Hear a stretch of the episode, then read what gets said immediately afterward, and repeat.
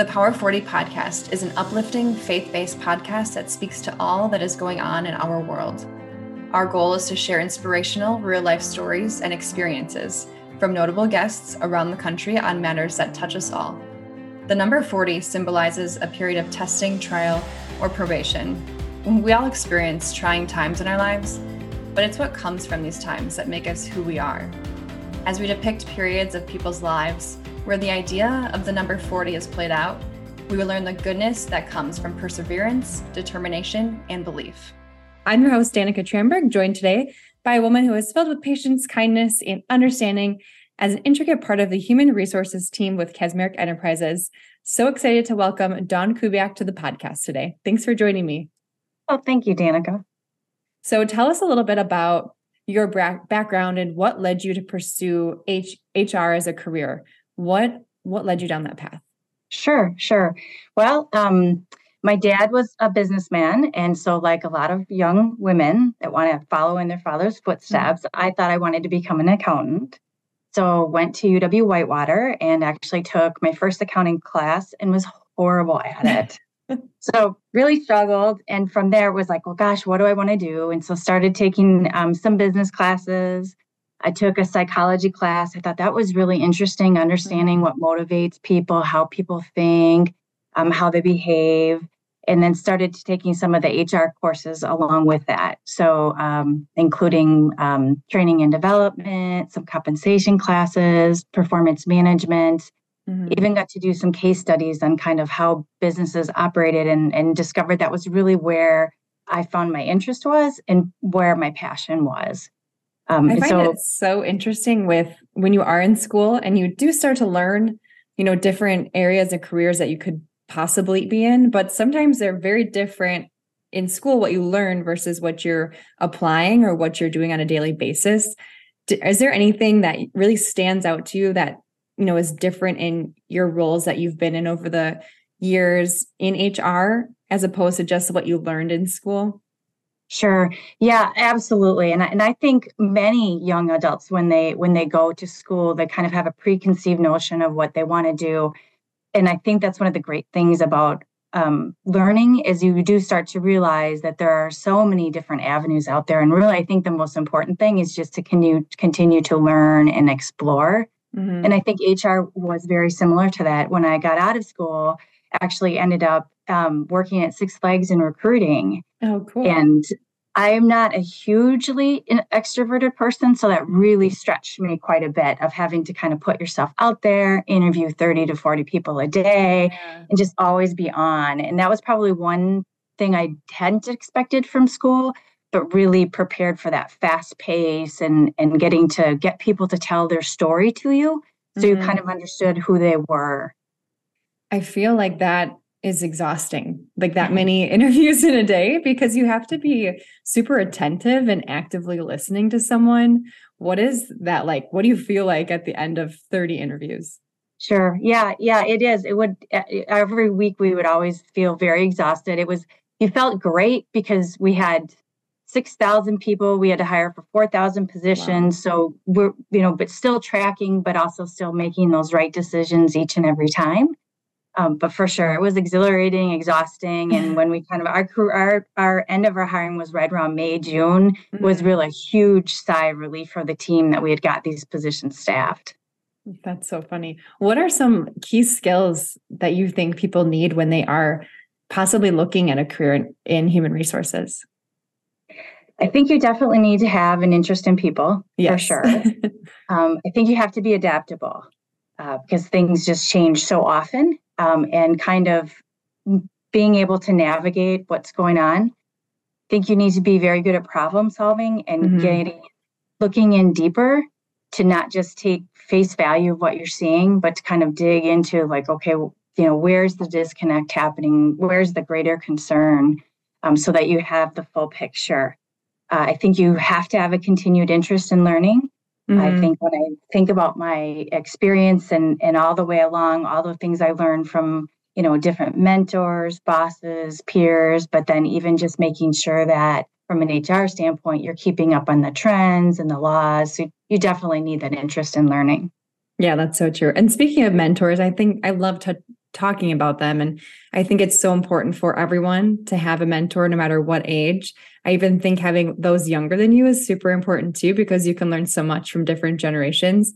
But were there any people that just really stuck out to you in your, you know, throughout your entire career that you looked up to and you wanted to learn from and kind of resemble your pathway after? Sure, that's a great question. Um, I mentioned my father, um, so yeah. for sure, um, he. Uh, I'm, I'm, so proud of what he had accomplished. He had uh, just um, an associate's degree um, from a, um, a, school in Canada, and then actually joined Johnson Wax and actually changed positions and careers quite often mm-hmm. just from having that interest in learning. And so that was really a great role model for me. And I have had some wonderful bosses as well. And every time I've had a, a, a new um, boss, I've always tried to learn, take something from them. So I've, I've had that experience for sure. And I do appreciate that. That is so nice. What are some challenges that you uh, face in the HR world that are just kind of tough for you or that you didn't know expect to have along the way? Sure. I think probably understanding that you need to balance the needs of the business with the employees mm. themselves. Um, and so it's not a it's sometimes it's it's not inclusive sure. and so those can be pretty challenging um, times when you don't necessarily have a perfect answer so mm-hmm. just trying to figure out what the best solution is and at times then you do have you know either sometimes it, it doesn't fit well with business or sometimes it doesn't fit well with an individual teammate and those can be difficult for sure that's um, such a valid think, point though i think that you don't always think of yeah, yeah, and I think that that's probably when, um, when you think about um, the life cycle and employees join the company, they join because they want to be successful and, mm-hmm. and they mm-hmm. want to have a great career. And so when there's something that happens that negatively impacts that, I think that that tends to stay with you as an HR person, yeah. just as someone that has, you know, that cares about individuals, but then also as a professional as well. And so I, that that probably is the hardest part of being in hr is knowing that you can't always have a positive impact and sometimes it's going to be a negative. Mm. um, you can't not hurt when that happens. Yeah that's very true. What is something that just fires you up about your job? What do you what do you love doing? Sure. Well, I think the po- the opposite of that is having that positive impact on the business and the employees themselves um, from an HR standpoint, being able to design compensation and talent management strategies and systems that really get the both the best for our company, but then also our teammates as well. That's that's pretty exciting to be able to be a part of. That is exciting. Well, I love talking about leaders and mentors and just, you know, this is all about women paving the way in their prospective industries. So, what does leading by example mean to you? Sure um, again, I'm going to go back to my dad. He yeah. they would tease him and call him that you know he he was the ultimate Boy Scout, and so and so I think doing what's right, even when it's difficult, and having to to confront that, you know, especially again being in HR, we have a lot of ethical dilemmas, mm-hmm. and so being able to navigate that and and stand up for what's right and make those decisions, even when they're uncomfortable, even when you know that that message you're going to be giving to somebody is not going to be received real well but still having to to to kind of forge through and do what's right. That's a great point. Well what is something that you would say to your younger self or what kind of advice would you give to someone who is looking at going into the field that you're in? Uh, i would say yes to any experiences you can get. There were times where i um, didn't take that opportunity because I was a little scared, a little bit like that imposter um, yeah. phenomenon that happens with women, scared that I didn't know enough, I wasn't enough. And so mm-hmm. instead, I chose to kind of take that safer route. And I think looking back, I would definitely encourage myself to fail more and mm-hmm. to be mm-hmm. able to learn from that as well. I think that's important. I really like that because it's so true. I think we all deal with some level of imposter syndrome. I know I do too. And uh, especially women in general, it's just kind of, I feel like, unfortunately, how we're naturally wired sometimes. And we have to work harder at getting out of those, you know, debilitating thoughts and probably not even accurate things that we think about ourselves. So I'm glad you brought that up because I think so many women, no matter the age, no matter what field they're in, deal with some sort of level of imposter syndrome. Is there a specific example that you can think of in your life where you wish you would have pursued something, but that kind of limiting belief got in your way? Sure, sure. I, I think probably um, earlier, I wish I would have taken, um, would have um, gone on and gotten into a much larger company and always felt like I'd always been in smaller companies. And so really kind of kept myself back to, I just can't get there. Now with, mm-hmm. with my opportunity at Capco, it's really given me that experience and being able to kind of branch out in a lot of different ways that I never even thought of. Isn't that interesting too? Sometimes I feel like I think everything happens for a reason. And even though you think maybe I would have liked to do this or that, God has a great way sometimes of just giving you what you need when you need it and also making opportunities and opening doors when you're ready and when he thinks that the time's right. So so true. well, as we close out today our conversation and just reflect on the power 40 in our lives, maybe trials we're going through or have overcome, we'll understand that we'll continue to have good and bad days. That's just how life is.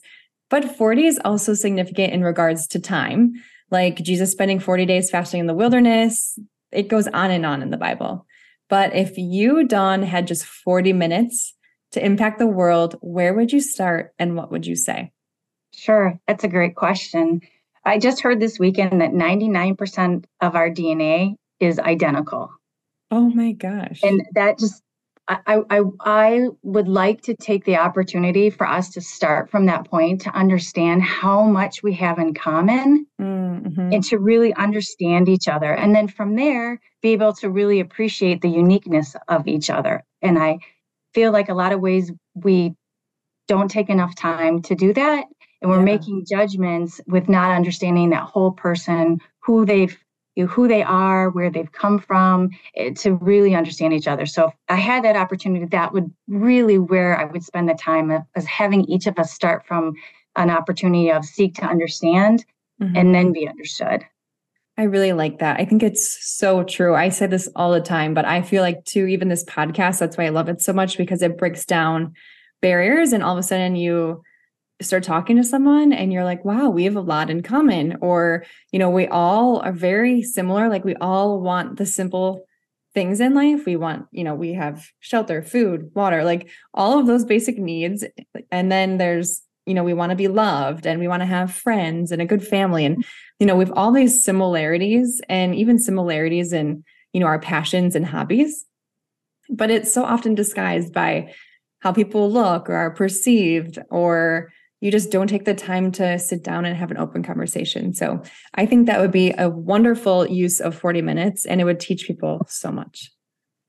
Well, thank you. Well, thank you for this opportunity. This was wonderful. Yeah. Thanks for joining me today. It was so good just to hear about how you got into human resources and how young people can look up to you and also create their own path into what they want to do someday. For more information on the Power 40 podcast, visit powerofhumans.com. Also, stream the podcast on your preferred streaming service.